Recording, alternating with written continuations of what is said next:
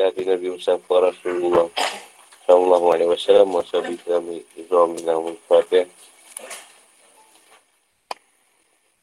Bismillahirrahmanirrahim Nabi Sallallahu alaihi wasallam Amri wa nu'atan bin Isani Kau kau ni Amma ba'd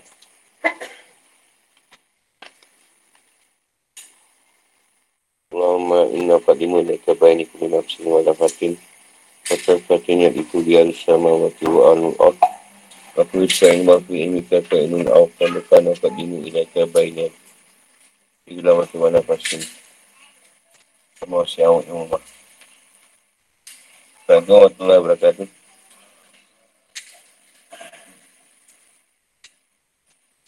Ini tajuk tafsir.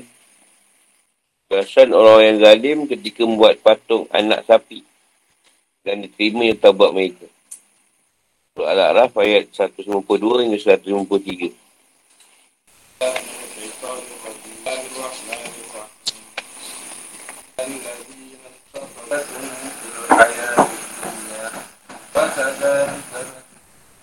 الذين عملوا السيئات ثم تابوا وآمنوا إن ربك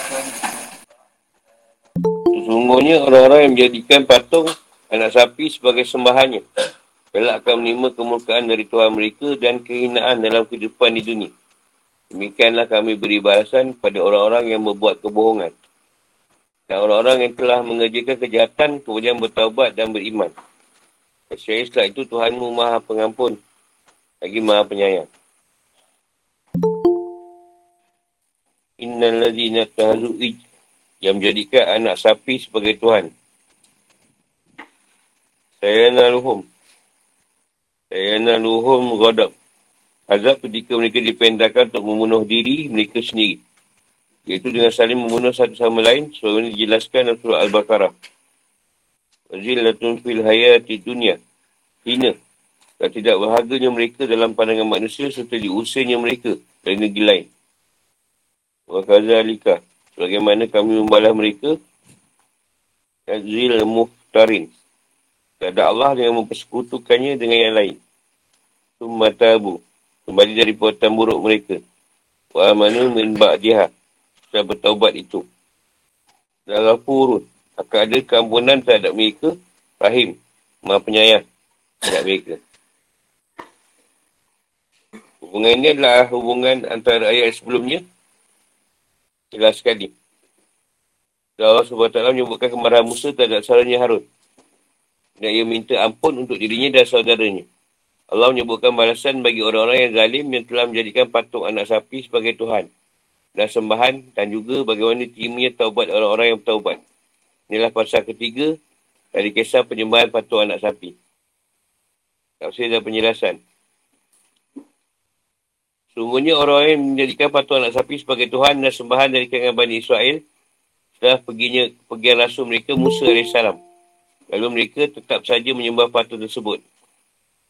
Seperti halnya Samiri dan para pengikutnya, saya akan dipa azab yang pedih dari Tuhan mereka.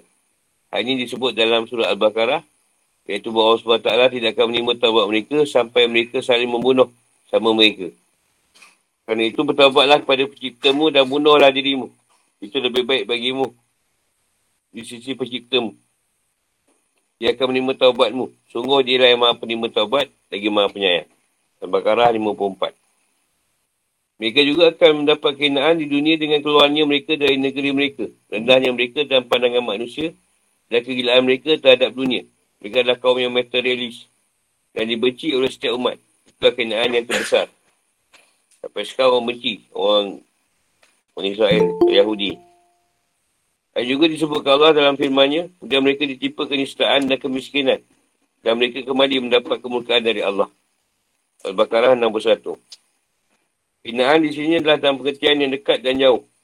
Ada berdirinya negara mereka sekarang di Palestin. Ini adalah sebagai ujian kaum muslimin. Jadi ada kaum yang dikuasakan terhadap mereka. Dari kaum lain yang lebih buruk dari mereka. Kajian-kajian ilmiah menegaskan bahawa kesinambungan dengan Zionis di Palestin adalah sesuatu yang mustahil dan tidak didokong oleh situasi dan indikasi yang ada di lapangan. Banyak hadis juga telah mensinyalir bahawa mereka akan diperangi dan diusir dari sana. Mensinyal itu maknanya menyatakan tentang kisah Bani Israel. Setiap sesuatu sudah ada ajar dan batas masing-masing dituliskan dalam ketentuan Allah SWT. Balasan diberikan pada orang zalim di kalangan Bani Israel di dunia juga akan, jadi, akan menjadi balasan yang diberikan kepada orang-orang yang buat kebohongan terhadap Allah di setiap masa. Artinya setiap orang yang buat kebohongan dalam agama Allah balasannya adalah kemurkaan dan kehinaan dari Allah di dunia. Ini mencakupi setiap orang yang mengadakan sesuatu yang bid'ah dan bertangan dengan kebenaran. Asal Basri berkata, sungguhnya kenaan perbuatan bid'ah sudah melekat di pundak mereka. Pundak tu kepala atau bahu mereka. Meskipun secara lahir mereka baik, diwakilkan dari Abu Kilabah Al-Jirmi. Jika ia membaca ayat. Wakaza adika nazil muhtarin. Ia berkata ayat ini demi Allah ditujukan untuk setiap orang yang buat kebohongan dan kepasuan sampai kiamat. Supaya Mu'ayyinah berkata setiap berlaku bid'ah ini. Antara kebiasaan Al-Quran adalah membandingkan setiap sesuatu dengan lawannya. Jadi setelah ia menyebutkan tentang balasan bagi orang yang zalim, ia lalu buka pintu harapan di depan orang yang mahu bertaubat.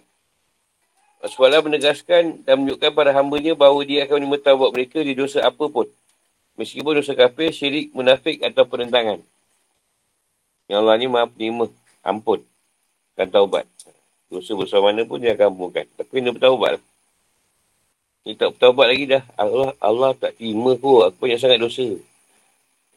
Ya, yang pula tak nak bertobat tu. Orang yang mengerjakan amal yang jahat dan maksiat yang mungkar dalam pandangan syariat, yang puncak dari semua itu adalah kekafiran dan kemusyrikan. Lalu mereka bertobat atau kembali pada Allah. Iaitu ketika seorang yang kafir, akhirnya beriman. Seorang yang bermaksiat meninggalkan kemaksiatannya, seorang yang telah beriman, kemudian sikomah dan keimanannya. Mereka beriman dengan iman yang murni dan bersih dari sekali noda serta mengandingkan iman dengan amal soleh. Sesungguhnya Tuhanmu, wahai Muhammad, akan mengampuni mereka setelah mereka melakukan segala kejahatan dan menghapuskan dosa-dosa mereka. Dia maha pengasih terhadap mereka dan membalas satu kebaikan dengan sepuluh kebaikan. Serta menganjari amal yang sedikit dengan pahala yang banyak dan berlipat ganda. Ibn Masud ditanya tentang seorang lelaki yang berzina dengan seorang perempuan. Lalu ia menikahinya. Ibn Masud membaca ayat. وَالَّذِينَ أَمِنُوا السَّيِّئَةِ summa tabu min ba'diha wa amanu wa amanu inna rabbaka inna rabbaka min ba'diha Maksud membaca ayat tersebut 10 kali tanpa memerintahkan apa-apa pada mereka atau melarang apa-apa. Ini berarti bahawa siapa yang melakukan kejahatan pertama kali yang harus dilakukan adalah bertaubat. Iaitu dengan meninggalkan perbuatan itu dan tidak mengulanginya lagi. Setelah itu ia harus beriman kepada Allah dan meyakini bahawa tak ada Tuhan selain Allah. Yang ini menunjukkan bahawa seluruh kejahatan boleh diampuni dan dimintakan taubat. Inilah kabar gembira yang begitu besar bagi orang-orang yang berdosa. Jika kehidupan atau hukum. Dua ayat di atas mengenai dua prinsip penting. Ada dalam hukum dan menyayangi pada pelaku maksiat yang bertaubat. Prinsip pertama, iaitu kajian hukum inilah yang menjadi dasar syariat Allah SWT. Siapa yang bersekutukan Allah dengan yang lain, dilakukan oleh Bani Israel, Ketika musuh tidak ada, ia zalim terhadap dirinya sendiri. Dan berhak mendapat kemukaan Allah dan kehinaan di dunia. Siapa yang mengadakan sesuatu yang tidak ada dalam agama Allah, ia adalah seorang pemasuk agama. Ia akan mendapatkan balasan sama seperti balasan orang yang zalim dan kafir. Dasarkan firman Allah. Wa kaza adika nazin mubtarin. Mereka adalah para ahli bida'ah. Memalik berkata, tak seorang pun ahli bida'ah melainkan engkau akan melihat kehinaan di atas kepalanya. Hal ini berlaku untuk seluruh manusia, baik itu dulu, sekarang maupun yang akan datang. Ini perkara-perkara yang diwujudkan ini akan terasa berlaku. Ini mencakupi perbuatan Bani Israel di masa Musa AS, mencakupi juga setiap orang yang menyukai perbuatan mereka dari kaum Yahudi di masa Nabi SAW dan di setiap masa sepanjang sejarah. Ada pun prinsip kedua iaitu prinsip kasih sayang terhadap berlaku maksiat yang bertobat. Dan laku niat sangat agung dari Allah terhadap umat Islam dan seluruh umat secara umum. Ayat di atas dapat informasi yang pasti. Keputusan yang tegas dan hukum yang akan selalu berlaku bahawa Allah SWT iaitu menerima taubat orang yang bertaubat. Baik itu berupa syirik maupun maksiat lainnya. Firman Allah, وَالَّذِينَ أَمِلُوا الشَّيِّئَةِ Hal ini mencakupi dosa kafir dan dosa-dosa lainnya. Sayang Allah lebih dahulu daripada kemarahannya. Rahmatnya maha luas dan meliputi segala sesuatu. Dengan demikian, siapa saja yang beriman pada Allah sebagai Tuhannya, Islam sebagai agamanya Muhammad sebagai nabinya, Al-Quran sebagai pedoman hidupnya. Bertawabat dari kekafiran dan kemaksiatan serta beramal soleh. Sungguhnya Allah maha pengampun dan maha mengasihani. Dan maha mengasihi. Nak tanya?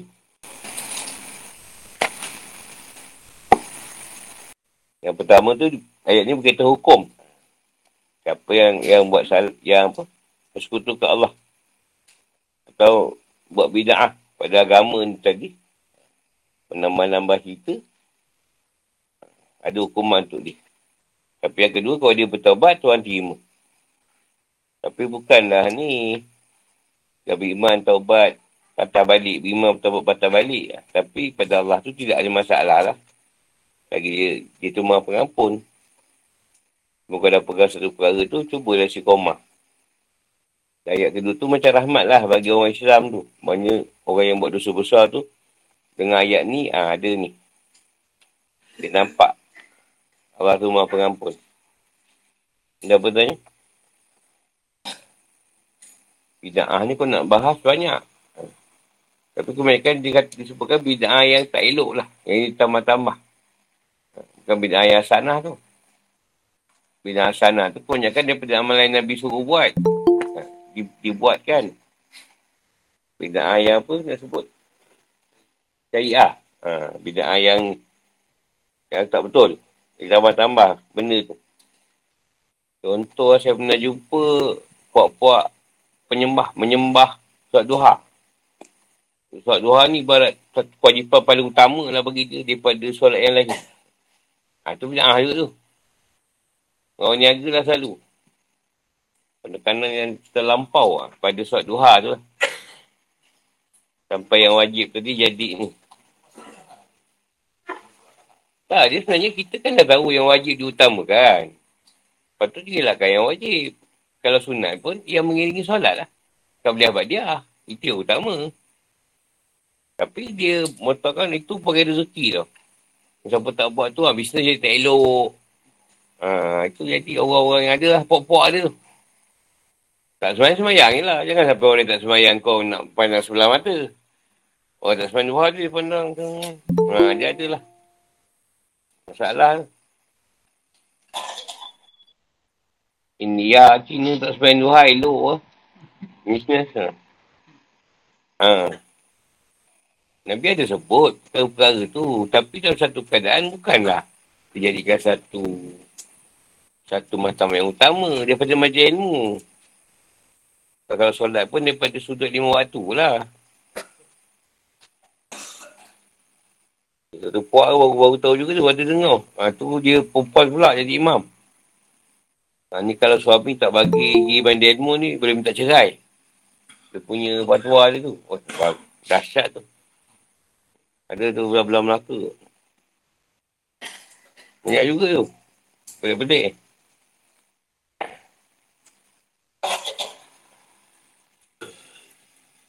Nabi suruh pun main tak terbuat. Nak menang. Tak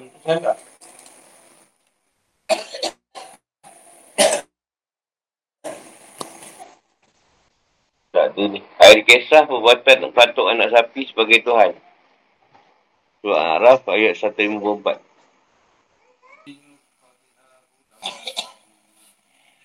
Dan sudah amarah Musa reda. Diambilnya kembali lau-lau Taurat itu. Dalam tulisannya terdapat petunjuk dan rahmat bagi orang yang takut pada Tuhannya. Takut tenang. Dalam, dalam bahasa berarti tidak berbicara. Ha, diam. Diam kepada marah adalah pengertian digambarkannya marah. Ada orang dia marah, dia diam. Kalau dia diam tu, dia marah tu. Dia terbalik. Sedang mengamuk, memerintah dan melarang dengan tidak lazim. Dan Masyari berkata ini sebuah perumpamaan seolah kemarahan telah menggoda Musa untuk melakukan apa yang ia lakukan. Lalu membisikkan padanya. Katakanlah pada kaum itu ini dan ini. Lemparkan lauh-lauh itu. Dan tarik rambut saudaramu. Macam bisikkan amarah pada dia tadi. Supaya buat benda itu. Dia tidak bicara lagi dan tidak menggoda Musa lagi. Azal al-wah. Lauh yang telah dilemparkan. Wafi, wafi nus hatiha. Apa tertulis di dalamnya? Sudah terdapat penjelasan mana yang benar dan mana yang sesat. Warahmah. Rahmat untuk menunjukkan manusia pada kebaikan dan kedamaian. Ya bihim yarhabun. Mereka takut kepada Tuhannya. Atau rasa takut yang teramat sangat. Tuhan ni bila dia berbicara tu, dia berserta dengan rasa takut pada kita pada dia. Ketakutan. Lepas tu kalau nak makan kau zaman dulu-dulu, dengar Al-Quran pun boleh mati. Takut dia. Dengar dia mati. Dan sekarang ada macam tu, bahaya tu. Jumpa orang macam Al-Quran, mati pula. Orang ramai mati ni. Dia ketakutan. Dengar itu dia takut. Takut bersampai mati. Tahu pun. Nama-nama asal basri tu. Persesuaian ayat. Setelah Allah jelaskan keadaan Musa AS ketika ia marah. Dan sebaginya kaumnya menjadi dua bagian. Ada yang bersikap kokoh. Berterusan. Ada yang berterusan nak menyembah patung anak sapi. Dan ada yang bertawabat pada Allah. Ayat ini Allah jelaskan keadaan Musa ketika marahnya mulai reda. Jiwanya tenang. Dan hatinya lapang. Meski Musa ada seorang yang cepat emosi dan keras. Ia juga seorang yang cepat tenang. Ketika kebenaran sudah kembali ke keadaan asal ni. Orang zalim telah menyesali kezalimannya. Dan pasal keempat dan terakhir. Dari kisah penyembahan patung anak sapi. Tafsir dan penjelasan. Ketika kemarahan Musa terhadap kaumnya sudah reda dan jiwanya pun tenang. Nak taubat sebagai Musa dari mereka. Jadi dia, dia pergi ambil balik lau-lau yang berisi tulisan Taurat ni. Yang sebelum tu dia lemparkan. Kerana dia marah. Dia ambil balik benda yang dia lempar tu. Kisah risalah tu. Tapi dia marahkan Allah. Dan demi Allah. Jadi mendapati dalam loh-loh itu petunjuk bagi orang-orang yang kebingungan mencari hidayah dan rahmat. Dan ia rahmat bagi pelaku maksiat yang bertobat dan takut pada Allah. Dan dosa-dosa mereka lakukan dan takut pada azab dan perhisapannya. Ketakutan di sini juga makna tertundukkan sehingga fi'il atau perangai yang digunakan dimutadikan dalam huruf lam. Mutadikan dalam huruf lam. Nabi menyebutkan bahawa ketika loh-loh itu pecah berserakan, Musa berpuasa. Selama 40 hari sehingga loh-loh itu dikembalikan lagi padanya menjadi dua loh. Dan tak ada satu pun yang hilang. Di Musa nak dapat balik loh tu balik, Musa dia puasa 40 hari. Itu loh tu dicantumkan balik. Jadi satu. Afinus hatiha. Afinus hatiha hudah antara ayat yang terhapus dari loh-loh yang pecah itu dan yang dikembalikan lagi ke loh yang baru. Yang loh yang baru ni adalah ayat-ayat yang mesti petunjuk dan rahmat. Sebab itu Atam mengatakan maksudnya adalah yang tersisa dari loh-loh tersebut. Dan tak ada yang tersisa kecuali sepertujuh saja. Sementara enam petujuhnya sudah hilang. Namun demikian tidak ada yang hilang dari ayat-ayat tentang hukum sedikit pun. Banyak ada juga ayat yang hilang tapi kebanyakannya masih ada. Walaupun dia dah pecah. Fikir kehidupan atau hukum. Sifat santun adalah puncak semua akhlak. Jika jiwa Musa telah tenang dan ia kembali menjadi santun, ia mulai mempelajari loh-loh yang berisi Taurat tersebut. Dalamnya mendapati penjelasan tentang mana yang benar dan mana yang sesat. Mana hidayah dan mana penyimpangan, serta mana rahmat dan mana azab. Dengan adanya penjelasan yang lain lurus dan baik bagi orang yang takut terhadap Allah dan azabnya. Sesuai dengan hukum yang ada dalamnya, Musa mulai menunjuki kaumnya pada substansinya dan mengajak mereka untuk mengamalkannya kerana ia adalah syariat dari Allah untuk Bani Israel. Inilah pasal ketenangan dan kehidupan Musa menurut hemat kami.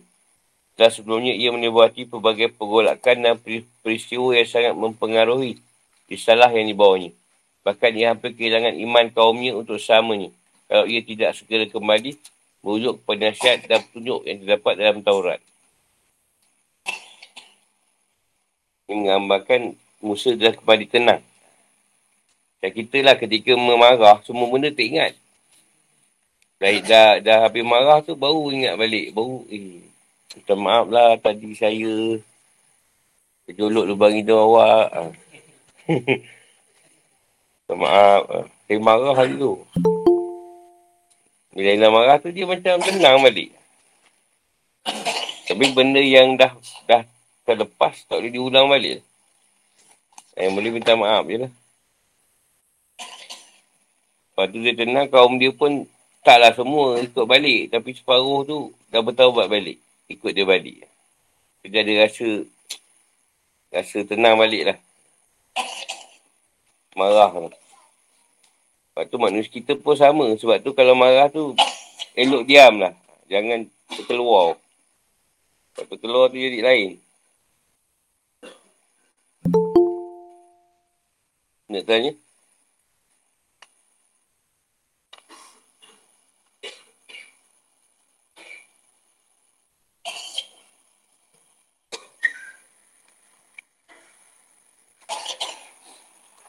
Ha. Okay, kalau ikut kita dia tak jelaskan. Tapi empat tu dari sudut Tuhan tu macam macam apa ni? Matilah. Macam agama empat perkara. Umat Islam tak empat jalan, empat jalan. Sifat Rasulullah pun empat. Empat Nabi ni. Yang mana tahu dia. Jadi macam kalau kata daripada nombor ni tadi, empat tu macam mati. Dah cukup lah. Kalau sepuluh ke satu, dua, tiga belum lagi. Empat tu dia ambil tutup. Ha, kalau empat perkara tu dia ambil tutup. Kira-kira apa? Penamat dia. Ha, tu yang ambil empat puluh. Lepas tu dia kata tiga puluh dia buat, dia tambah lagi sepuluh. Mati. Tak boleh tambah lagi. Kalau kata empat perkara tu, sediak benar tak boleh patah tak ada lagi. Dia kelima ke enam tak ada. Lepas tu dia bercerita ni lah orang duk ambil cerita 40 hari, 40 hari tu. Mengajar 40 hari. Sebuah Jumat 40 hari. Puasa 40 hari. Ha, tengok, tengoklah kita kita ambil cara macam mana. Kalau puasa tak larat rasanya. 40 hari straight tu. 30 hari pun tak kucak. Ini pula puasa sunat kan. Lagi. Lagi hari. Atau ada orang kadang dia ambil sampai secara 40 hari. Tak tunjuk.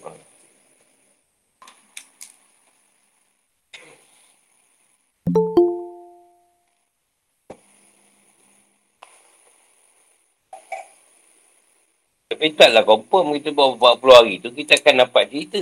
Tak tahu lagi. Ha, misalkan sifat arus Tuhan jugalah. Kalau dapat, dapat lah. Kalau orang buat satu hari pun tak dapat. Musa memilih 70 orang. Ada lagi. Ya. Ya. Musa memilih 70 orang untuk bercakap-cakap, melihat dan memunajat kepada Tuhan. Soalan ayat 155.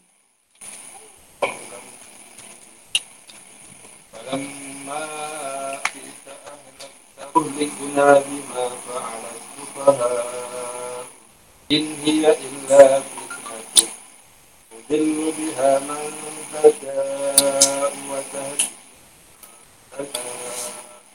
أنت ولينا فاغفر لنا وارحمنا وأنت خير الغافرين Dan Musa memilih 70 orang dari kaumnya untuk memohon taubat kepada kami. Pada waktu adalah kami tentukan ketika mereka ditimpa gempa bumi. Musa berkata, Ya Tuhanku, jika engkau kendaki, tentulah engkau binasakan mereka. Dan aku sebelum ini. Apakah engkau akan binasakan kami kerana perbuatan orang-orang yang kurang berakal di antara kami? Itu hanyalah cobaan darimu. Engkau sesatkan dengan cobaan itu siapa yang engkau kendaki. Dan engkau beri petunjuk pada siapa yang engkau kendaki. Kaulah pemimpin kami, maka ampunilah kami. Dan berilah kami rahmat Engkau lah pemberi ampun yang terbaik. Wa tara Musa kaumah. Menyaring antara kaumnya. Menyaring ni memilih. Amal dia, dia pilih tujuh, nak pilih tujuh puluh orang je. Nak bawa. Eh, soalan, kenapa tujuh puluh? kenapa tak seratus?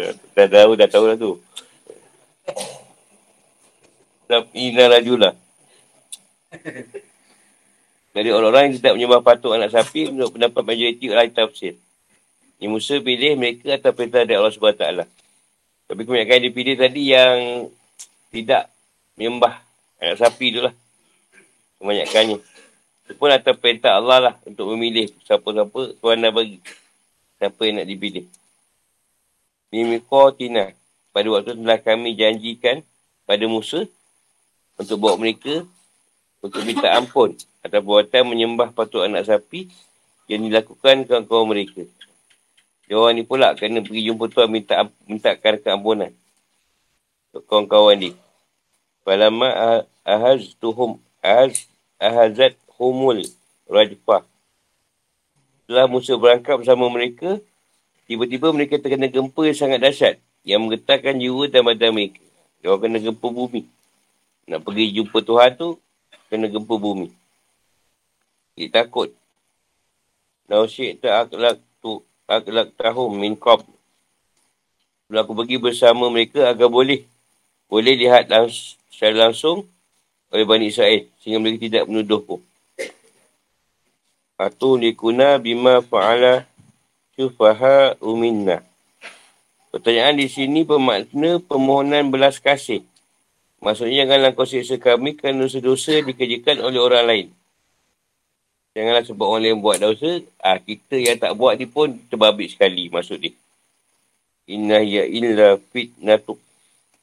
Bukanlah fitnah yang ditimpakan pada orang-orang yang bodoh itu dengan ujian dan cobaan darimu. Kau beri fitnah tadi sebab ujian dan cobaan untuk kita. Untuk Musa ni lah. Mantasya untuk disesatkan. Mantasya untuk ditunjuki anta wali yunah. Yang mengatur segala usaha kami. Sesuai ayat. Ayat ini kelanjutan. Lah. Penjelasan apa yang terjadi pada Musa ketika ia menajat dengan Tuhan.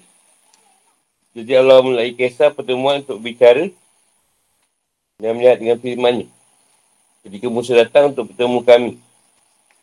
Dan dilanjutkan dengan menjelaskan kisah penyembahan patung anak sapi. Lalu kembali mengisahkan secara sempurna apa yang terjadi pada pertemuan tersebut.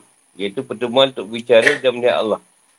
Bukan pertemuan untuk hal yang lain. Orang ini dijelaskan oleh Imam Ar-Razi. Ketika Allah berfirman dan ketika Musa datang untuk menyumpai kami. Yang dia berfirman.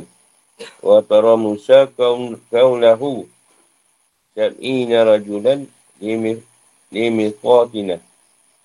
Berarti menunjukkan bahawa yang maksud dengan pertemuan ini adalah pertemuan yang disinggung, yang ditegur dalam ayat ini. Ha, jadi, nak pergi tu tak ada maksud lain. Kadang nak bertemu dengan Tuhan. Atau bermunajat.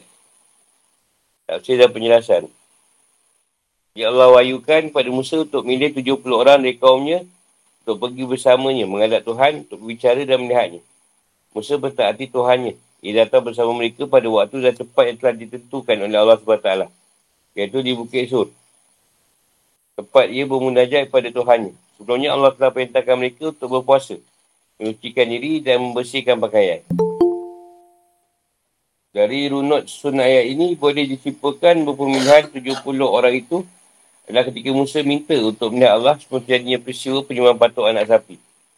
Itu agar mereka boleh langsung mendengar munajat Musa kepada Tuhannya untuk membuktikan dari dekat kebenaran risalahnya. Namun ketika mereka datang ke tempat itu, mereka berkata, Wahai Musa, kami tidak akan beriman padamu sampai kami boleh melihat Allah secara langsung. Kerana kau telah bicara dengannya. Kerana itu, perlihatkanlah dia kepada kami. Dan mereka ditimpa kocangan bukit yang sangat hebat sehingga akhirnya mereka pengsan dan mereka bersikap keras untuk melihat Allah. Boleh-boleh nak tengok juga. Tak tengok pun percaya. Perjuangan tersebut tidak untuk mematikan mereka, tapi ketika mereka melihat sesuatu yang sangat dahsyat, mereka langsung menggigil dan ketakutan. Musa mulai khawatirkan kalau mereka semua mati. Ia lalu menangis dan mohon pada Allah SWT. Allah kemudian mengangkat gocangan itu dari mereka. Wahab berkata, mereka tidak mati. Tapi gocangan hebat itu membuat mereka sangat ketakutan Sampai seluruh sendi-sendi tubuh mereka seakan-akan lepas semua. Musa khawatir kalau mereka mati. Jika mereka terkena gocangan itu, Musa berkata, Ya Tuhanku, aku berharap kerananya saja kau binasakan mereka sebelum ini. Dan sebelum mereka pergi bersamaku ke tempat ini. Maksudnya ketika mereka minta untuk melihat Allah dan kau binasakan juga aku bersama mereka. Sebelum aku melihat ketakutan mereka di saat ini. Maksudnya agar aku tidak dituduh oleh kaumku dengan mengatakan kau pergi bawa orang yang terbaik kami hanya untuk membinasakan mereka. Dia kata kalau nak mati, matikan dia sekali. Musa kata. Sebab dia ambil ni yang terbaik orang Bani Israel. Nanti kalau dia balik semua mati, apa nak, nak jawab? Mana Musa? Semua dah mati dah. Kau membinasakan. Dan Musa melanjutkan, apakah kau akan membinasakan kami kerana apa yang telah dilakukan oleh orang yang bodoh antara kami. Artinya mereka minta untuk melihat kau secara langsung kerana mereka telah mendengar firmanmu. Iaitu ketika mereka berkata, perlihatkanlah Allah pada kami secara terang-terangan. Maksud dari ucapan Musa adalah jangan kau binyasakan kami kerana penentangan dan tidak beradabnya orang-orang bodoh di antara kami. Banyak-banyak yang bodoh ni. Dia rasa nak tengok tu. Itu semua adalah ujian dan cubaan daripada darimu jika kau bicara denganku. Lalu mereka mendengar firmanmu sehingga akhirnya mereka minta untuk boleh lihat engkau. Semua adalah kendakmu dan tidak ada yang boleh memutuskan sesuatu kecuali engkau. Apa yang kau kendaki pasti terjadi. Dengan ujian tersebut, engkau menyesatkan hamba-hambamu yang engkau kendaki. Kerana mereka bodoh dan tidak bersungguh-sungguh untuk mengenalmu. Kau tidak pernah zalim pada mereka dan setiap tak ada yang kau tetapkan. Maka semua ini sesuai dengan tabiat usaha dan buatan mereka. Dengan ujian itu juga kau menunjukkan hamba-hambamu yang kau kendaki. Kerana mereka beriman dan bersungguh-sungguh untuk mengenalmu. Kau tak pernah pilih kasih dalam beri mereka taufik untuk mendapatkan hidayah. Maka itu semua sesuai dengan tabiat usaha dan buatan mereka. Kerana kedua golongan ini dipilihkan saja tanpa ada ujian tersebut. Tentu masing-masing mereka akan tetap memilih apa yang sekarang mereka pilih. Yang telah ditentukan untuknya. Semua ini pahami Musa dari firman Allah. Sebenarnya kami tidak telah menguji kaummu saat engkau tinggalkan. Toha 85. Musa memahami itu sebagai penyesatan dan pemberian petunjuk yang datang dari Allah. Kerana ketika ujian diberikan menjadi faktor mereka menjadi sesat atau mendapat petunjuk. Seolah-olah dia menyesatkan dan beri mereka petunjuk dengan ujian tersebut. Berdasarkan keluasan makna dan firman Tuhan. Kau adalah pemimpin kami. Artinya yang mengatur usaha kami dan menguasai kami. Ampunilah kami. Artinya hapuskanlah dosa kami dan jangan siksa kami. Kesannya kami pun kami telah lalai dan lengah dan engkau lah sebaik-baik pengampun. Artinya yang mentupi dan mengampun dosa-dosa para hamba tentu memaafkan kesalahan-kesalahan mereka. Kasih sayangmu meliputi segala sesuatu, pengampunan dan rahmatmu datang tanpa sebab. Kepentingan tertentu atau dengan kompensasi. Sementara itu, sayangmu biasanya mengampuni kerana ada tujuan-tujuan tertentu ingin dipuji, mendapat keuntungan atau menghindari kemudaratan. Engkau mengampuni adalah murni kerana kemuliaan dan kemurahanmu. Yang demikian dia benar-benar sebaik-baik pengampun. Ibn Qasir berkata ketika rahmat digandikan dengan keampunan, maksudnya adalah seorang hamba tak akan jatuh pada dosa yang sama di masa akan datang. Rahmat tu dah ada dekat manusia di tadi, dia akan buat dosa tapi dosa yang lain. Bukan dosa yang sama, syirik tu. Antawali Yunah. Mengandungi makna Al-Hash. Jadi tak ada sama sekali yang menjadi pemimpin, penolong dan petunjuk selain engkau. Dan dalam saya ini, peminta agar kaumnya dibinasakan dan ketika ia mengatakan, In ya illa fitnatu. Ada yang pendapat bahawa dimaksud dengan cubaan tersebut adalah penyembahan patung anak sapi yang lakukan kaumnya. Permintaan untuk dibinasakan itu adalah ketika mereka menyembah patung tersebut dan bahawa yang menyembahnya adalah orang-orang bodoh di antara mereka. Dan mereka lah yang terbanyak. Sementara kalangan cendekiawan dan Bani Israel tidak menyembah patung tersebut. Ha, yang berilmu tak sembah pula patung tu. Yang tak berilmu. Fikir kehidupan tu hukum. Seorang mumin harus beradab kepada Allah dan tidak boleh menempuh cara-cara penentang, menentang. Minta mereka bagi Israel itu minta Allah SWT kerana mereka membandingkannya dengan mendengar firmannya. Menyebabkan diturunkan gempa yang hebat di bukit tempat mereka berada. Kalau hal ini saja menyebabkan diturunkannya azab gempa, penyembahan tak ada patung anak sapi lebih pantas lagi mendapatkan azab yang lebih keras dan dahsyat. Dimasukkan dengan penyesatan dalam firmannya. Tudin lu biha, mantasya. Bukanlah pemaksaan jatuh dalam kesesatan. Seperti dikatakan oleh Malab Jabariyah. Kerana ayat ini tidak berbunyi, engkau lah engkau menyesatkan dengan gempa itu hamba-hambamu yang engkau kendaki dari agama. Namun ayatnya berbunyi, Tudilu biha. Maksudnya dengan gempa itu. Itu saja gempa itu tidak digunakan Allah untuk menyesatkan siapa-siapa. Ketika ayat ini mesti takwil kan. Takwilnya adalah bahawa kau menyiksa siapa yang kau kenaki. Ketika tidak beriman atau kau binasakan siapa yang kau kenaki dengan gempa itu. Demikian juga hidayah atau petunjuk yang disinggung dalam firmannya. Watah ni mantasyak. Maksudnya taufik dan bimbingan perjalanan hidayah. Tentu saja ada, tentu saja yang menciptakan dorongan atau motivasi untuk beriman dan kafir itu adalah Allah SWT. Sementara seorang hamba dengan kemampuan yang dimilikinya yang boleh digunakan untuk beriman atau untuk kafir boleh memilih satu dari dua hal tersebut sesuai dengan apa yang Allah ciptakan pada dirinya. Berarti maksud dari hidayah dan penyesatan dari Allah. Dari segi al-qalq wal al-ijad. Maksudnya penciptaan. Maksudnya Allah yang menciptakan dan menjadikan kedua hal tersebut. Bukan dari segi Al-Kash, Al-Kash wa Al-Kasih. Dari segi usaha. Maksudnya siapa yang mengusahakannya. Yang pertama adalah perbuatan Allah, dan yang kedua adalah perbuatan manusia. Maksudnya telah menampakkan penentangan dan mereka minta untuk melihat Allah secara langsung dan mereka lah yang buat-buat untuk menyembah patung anak sapi. Soalan?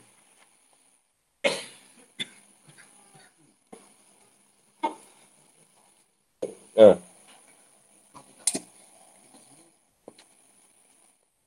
Daya tu petunjuk. Jadi sebelum datang petunjuk tu, mesti ada sesuatu yang mendatangkan petunjuk. Sebab. Ha.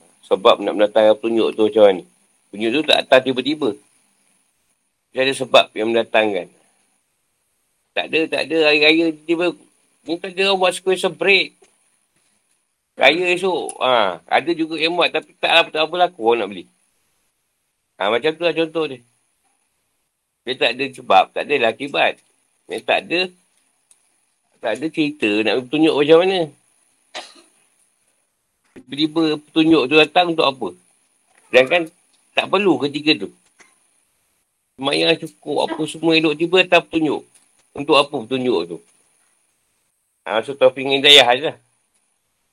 Taufik tu sebab untuk mendatangkan petunjuk Hidayah tu dia. Dia sebab taufik tu. Macam dia datang kesedaran. Itu taufik. Datang kesedaran je. Belum lagi. Belum lagi berubah. Belum. Itu taufik baru. Rasa, rasa nak berubah lah. Rasa. Itu taufik. Tapi belum buat lagi. Belum lagi. Belum semayang lagi. Belum ada. Belum tu ilmu. Tapi dah tu dah mula. Mula rasa nak nak jadi baik. Ah, ha, itu taufik. Ha, bila dia berubah, ha, itu hidayah. Jadi mesti manusia tu tadi datang kesedaran dia. Nak berubah. Ada tak ada. Ada yang sedar je tapi tak berubah kan. Rasa nak bertaubat tapi. Pelih yang mata kan. Jadi dua tiga, dua tiga titik kan. Tapi tak berubah ke. Ha, tapi sedar tapi tak berubah. Tengok Palestin kena bom, nangis kat rumah. Tapi tak sayang. ha, macam tu lah Taufik. Ada Taufik baru. Hidayah ni dengan petunjuk sekali dia berubah. Dia buat benda tu. Ha.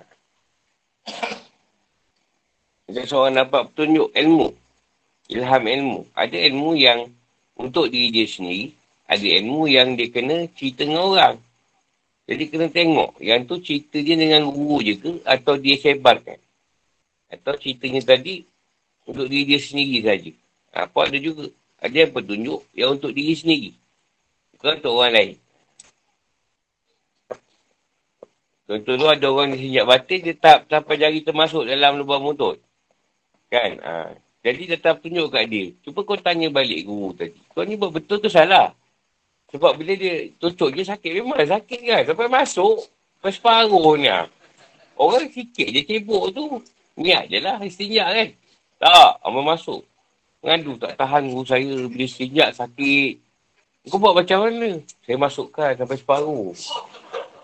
Memanglah sakit. Tu macam bercakap tuna.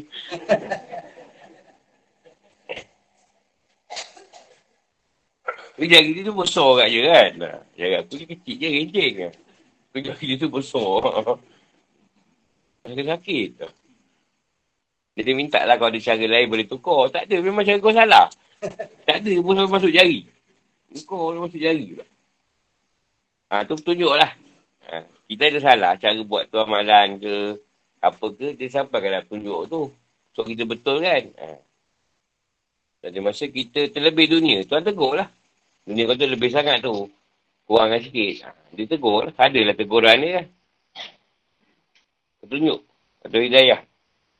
Dia mesti ada sebab mendatangkan petunjuk. Taufik. Taufik tu sebab yang mendatangkan supaya kau dapat petunjuk. Macam kau minta Idina suratan mustaqim. Tunjukkanlah kami jalan yang lurus. Memang kau tidak kata hari. Bila Tuhan dah beri, kau tak nak ikut. Itu masalah. Tunjuk tu tak datang lagi. Bila datang petunjuk. Tak, tak apa kena petunjuk ni. Tak apa kena pula. Agak Tuhan tu salah beri petunjuk pun. tak apa kena tunjuk Tuhan ni. Rasa aku bukan macam ni ni. Ha, itu yang masalah. Menentang menentang apa yang Allah bagi. Ha, itu kena lagi tu. Dia tak bagi lagi lah. Dia bagi tunjuk kau tak nak ikut. Apa nak bagi lagi?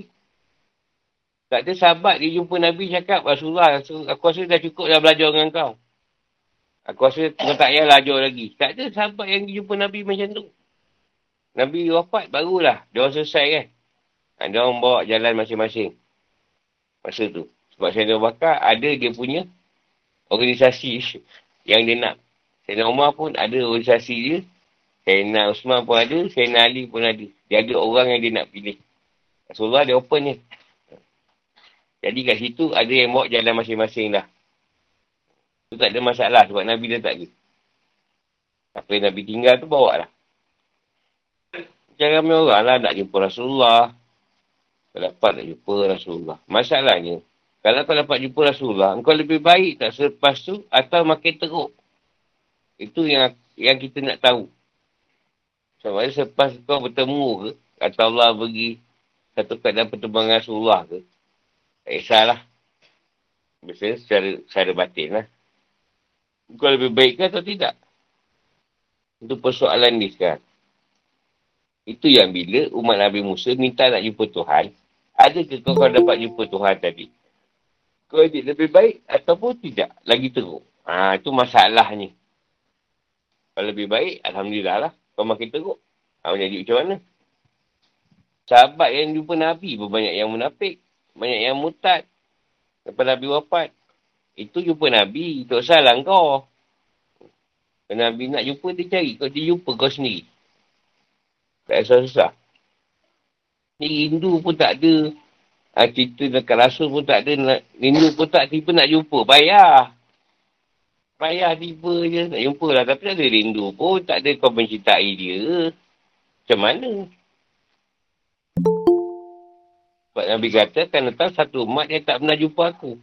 Tapi dia boleh bawa apa yang aku suruh. Ha. Mana pula hadis tu? Nak letak orang tak jumpa Nabi tapi boleh buat apa yang Nabi suruh. Ingat apa yang dia larang.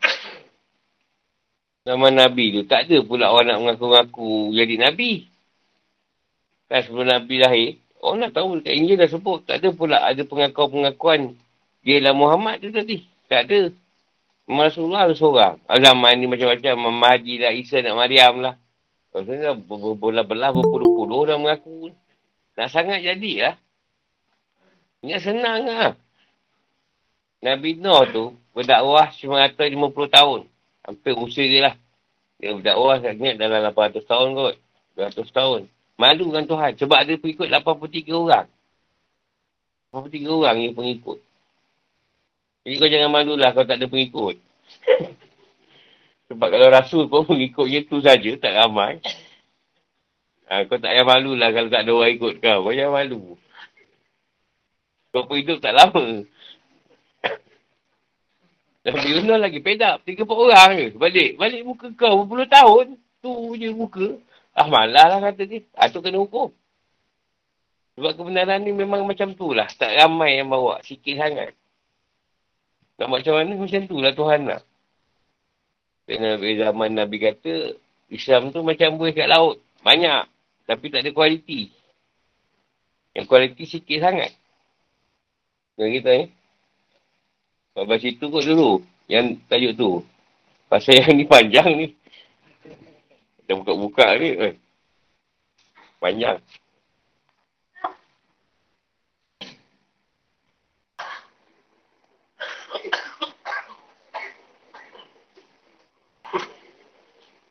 Macam yang belakang ni, dia punya takwil dia ni macam macam dia kata kau jesat.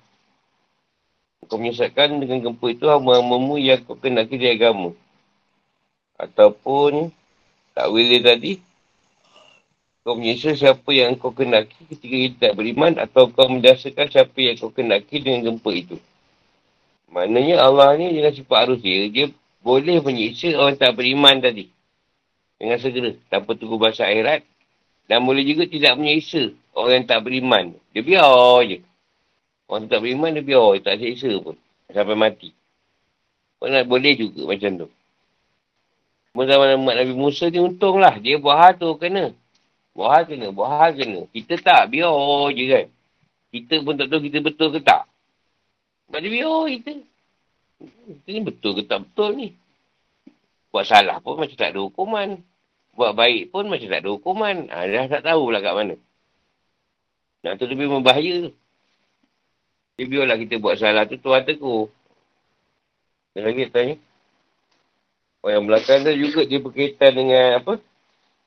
Al-Khaliq wal, wal al-Ijad. Penciptaan. Ada perkara yang Allah ciptakan, ciptakan manusia dan menjadikan hal bagi manusia tu. Contoh Allah boleh pilih, dia nak bagi petunjuk ke tak bagi pada hamba dia tadi.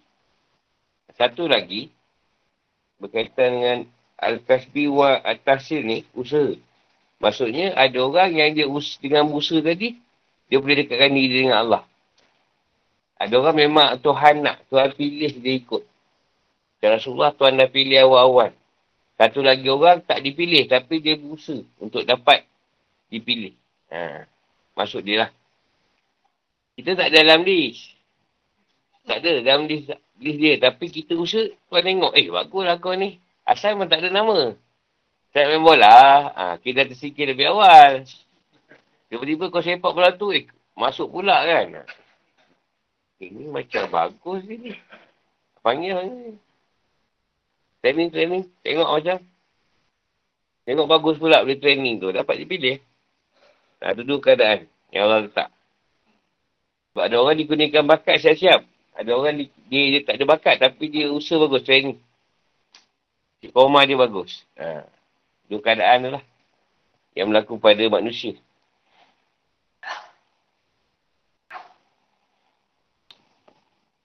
Jadi kita ya. Dia ada soalan. Jadi kau nak Isa bin Musa ni, uh, tumpah Tuhan tu berat pada siapa? Laki ke perempuan? Berat, berat. Dia nak. Yang Tuhan nak betul ni siapa? Laki-laki. Tak ada ikut daripada orang perempuan. Bukan tak ada perempuan dalam Musa. Sepah pun. Tapi sebab laki tu. Dia laki elok. Elok lah. Laki tak elok. Tak elok lah. Kita tak adalah siapa nak buat macam tu. Pilih 70 orang, bawa pergi ke ledang apa. Tak ada siapa nak pergi-pergi lah. Tak ada pula dipilih. Oh, tak boleh. Tak boleh. Buat saringan pula. Kita pun tak tahu siapa elok tak elok. Eh. Tak kau lah. Kita ni untung semua perkara dah sempurna dah kat kita ni. Maknanya yang zaman dulu dah sempurna. Kita nak bawa balik je yang susah. Sebab zaman ni zaman material. Zaman dulu keduniaan. Ha, tu yang susah sikit. Terpaksa Tuhan ajar kita membahagikan keadaan antara dunia dengan akhirat. Susah sikit lah zaman ni. Tak macam dulu.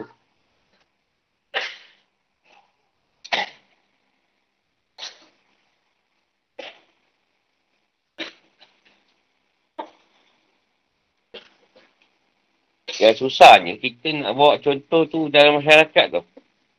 Sebab sekarang kita dikenaki keluar pada masyarakat. Jadi nak duduk dalam masyarakat tu, nak mencontoh tu, ada ah, nak kena tengok. Keadaan-keadaan tu tadi. Macam mana kesesuaian ni.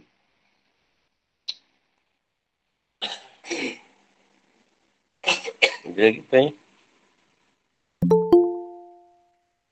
Dia setiap orang yang berjalan tadi, dia akan lalu pasal yang macam-macam lah. Kita ambil contoh Mak Nabi Musa cukup lah. Dia akan ada pasal yang banyak. Pasal keadaan rasa keadaan munafik, rasa keadaan syirik, rasa keadaan macam-macam lah. Untuk sampai pada Tuhan. Bukan satu perjalanan yang kau rasa kau terus tujuh lurus je tak ada. Macam-macam kita akan jumpa keadaan-keadaan. Kalau salah tu akan tegur lah. Ada lagi? Orang lain pun tak apa.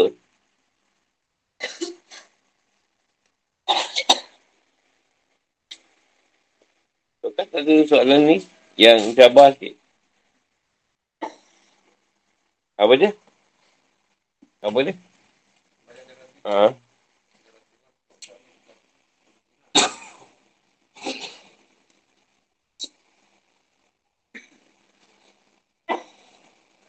Dia ambil cerita kat gunung-gunung-gunung ni atau bukit-bukit ni tempat tidak ada orang diam. Orang duduk. Tempat tu sunyi. Jadi di tempat sunyi, jauh daripada keadaan dunia. Ha, jadi senang bermunajat kat situ. Lepas tu nak pergi pun susah. Ha, Ha, yang, yang betul nak pergi tu susah tempat tu. Tak ada orang nak cari kita kat situ lah. Jadi mudah lah. Dekat dah bersunyi-sunyian. Berhalwat ke, bersuluk ke. Ha, tu yang banyak Nabi ke Rasul di kalau tu di gunung. Aku start kalau nak pergi pun tak ada masalah. Ha, cuma gunung Edan tu masalah nak tangkap. tak tangkap boleh aja. Kita nak pergi bersuluk. Ha, dia saya tu, betul tu belum ni lagi. Tak ada masalah lah. Cuma zaman sekarang ni persulukannya atau berhalwatnya banyak di rumah lah. Bukan di rumah tu apa, kita duduk rumah lah banyak. Kurang, kurang nak keluar. Bila satu keadaan dunia tu dah kurang kat kita. Keluar-keluar tapi tak semacam dululah. Zaman dulu pun tak ada apa sangat hiburan di rumah. Jadi orang belok keluar. Kan? Dulu nak cakap cara batin tau. Ustaz kat kotor saya kat sini cara batin. Lepas tu boleh jumpa, saya dapat tak cerita? Tak ada apa pun. Tak ada. Lah, ni apa video call aja, telefon. Senang. Ramah tuan tu banyak dari nyatakan lah. Ha, nyatakan dekat bawah. Dia keluarkan pada teknologi. Tak susah lah. Lagi satu tempat tinggi-tinggi ni, nak lari tak boleh. Kata malam, lari lah. Jatuh gaung. Kan jadi bila kalau kata tuan hadir ke macam Jibril datang ke siapa datang ke nak lari mana? Duduk situ nasib lah mati-mati lah. Nak lari tak boleh. Kan? Kalau kat sini boleh lari ni. Atau suluk kat kubur depan tu boleh lari balik sini. Kat gunung nak lari apa? Gaung semua. Lari lah kalau boleh malam. Ha, tu, tu lah cerita dia jugalah. Lari tak boleh. Cuma sekarang tempat-tempat darat atas ni, dasar apa ni, mendatang ni, ha? senang je lari. Tapi kat laut susah juga nak terjun. Mau lemas. Masalahnya sekarang ni, kalau macam-macam tempat macam tu, siapa sanggup pergi seorang? Sanggup. Pergi seorang gunung. Tak payah, tak payah pergi gunung. Kau tak boleh jendah sikit je tu, ke seput. Pergi banyak seorang. Hmm, sekejap lagi, dah balik dah, seput. Baru separuh jalan dah macam-macam nampak. Lari.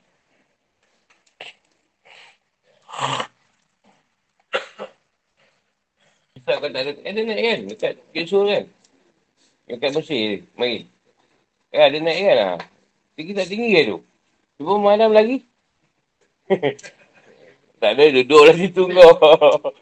ha, tuan datang kau, tunggulah kau. Ni tuan ke setan ni lah. Tak tahu dah. Sana bukan ada pokok sangat tak? Ha, mana ada pokok? Bukit je mata-mata. Kalau ledang tu ada ke pokok?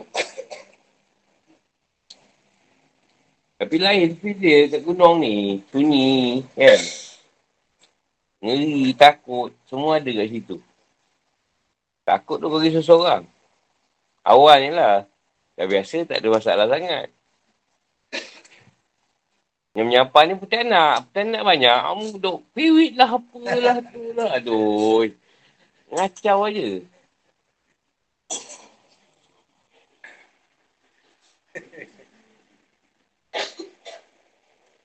Lagi kawasan pegunungan ni masanya lama kan. Masa tu lama kan dengan kat bawah ni kan. Kita naik gunung. Padahal sekejap tu. Tapi kita rasa lama kan. Lama masa tu. Tongkat tak masuk grup kita orang. Dah lepas ke atas, masuk grup kita orang. Benda kita. Tiga langkah berhenti, empat langkah berhenti. Lima langkah berhenti. Abang kau siap tidur. Kita ni tak tahu dia tidur kat bawah. Tunggulah kat atas dia seorang Mana? Dekat sejam. Dia tidur kat bawah. Orang ni, orang kan nak mati. eh, hidup lagi. Yang atas laju. Jangan kau dah turun kat bawah semua. Kita orang. Atas tetel je. Nenang macam-macam dah. Merepek berampan kat situ tu. Jadi Tuhan jebat lah apalah. Bahasa purba pun keluar. Malah nak layan lah. Mak kau je asal jalan belakang aku je menunduk, menyundul. Sampai ke Turki menyundul je.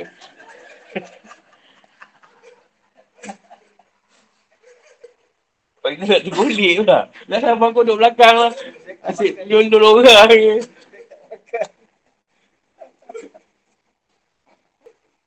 Fikir dasar orang 60 boleh sampai situ tu. Orang 60 dia naik lagi. Dah dah tutup. Dah, dah ni. Selesai. Macam nak cik gunung pun tak dia tak bayar duit. Free free macam naik free boleh. Ini. 10 ribu. Ada lah free. Kau tak nak. Kalau kita nak hiking pun tak jauh. Kalau malah nak hiking, naik, naik kereta pergi atas. Tak ada masalah. Apa? Bendera pun boleh tahan juga tinggi. Ha. Oh, pernah juga tu. Ha, mendaki pun boleh.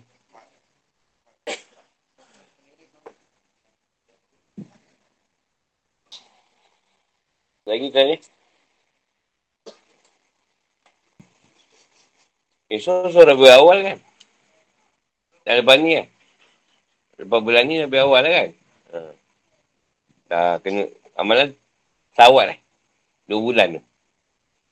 Sallallahu alaihi Muhammad. Oh, Salam Muhammad pun boleh. Pilih lah nak yang mana. Salam Muhammad boleh. Wali Muhammad. Sallallahu alaihi Muhammad pun boleh. Sallallahu alaihi Muhammad tu panas lah. Panas. Kau buat banyak panas. Pilih lah nak yang mana. Dua bulan. Senang lah berawal, lah berakhir. Sejak Syabar Ramadan tu senang. Amalan tu dah ada. Dan lain tu tunggu. Kita tunggu. Tak ada ilham. Dia beritahu. Tak ada. Tak ada lah cerita.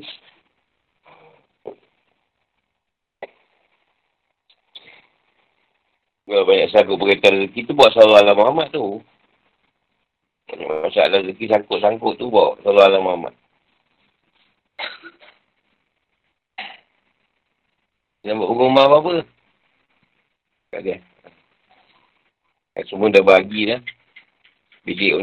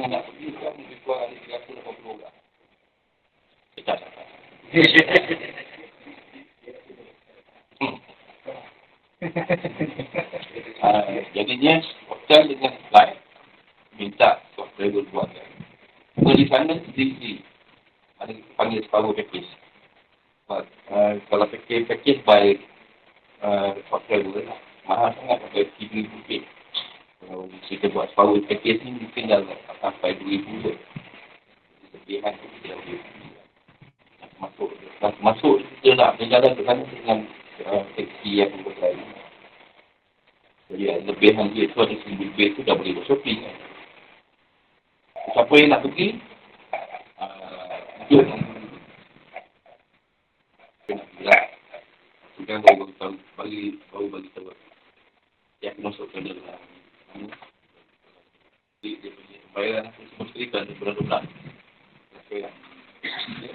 sendiri-sendiri eh. Tak ada ni. Tak ada macam fikir sendiri-sendiri punya belanja. Sampai sana. Kalau Indon tu saya rasa tak ada macam Turki lah. Di Turki baru dua hari dah, dah, dah muflis.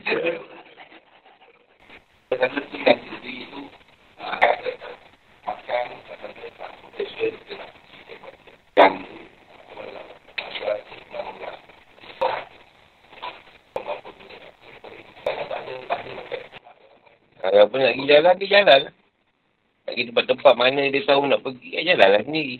Tak ada nak bawa kan. Pusing-pusing, tak ada.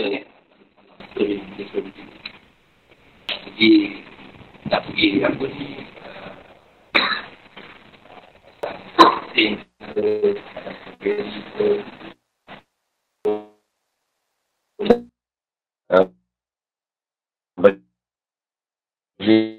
Betul. InsyaAllah jumpa di lain kali. Assalamualaikum warahmatullahi wabarakatuh.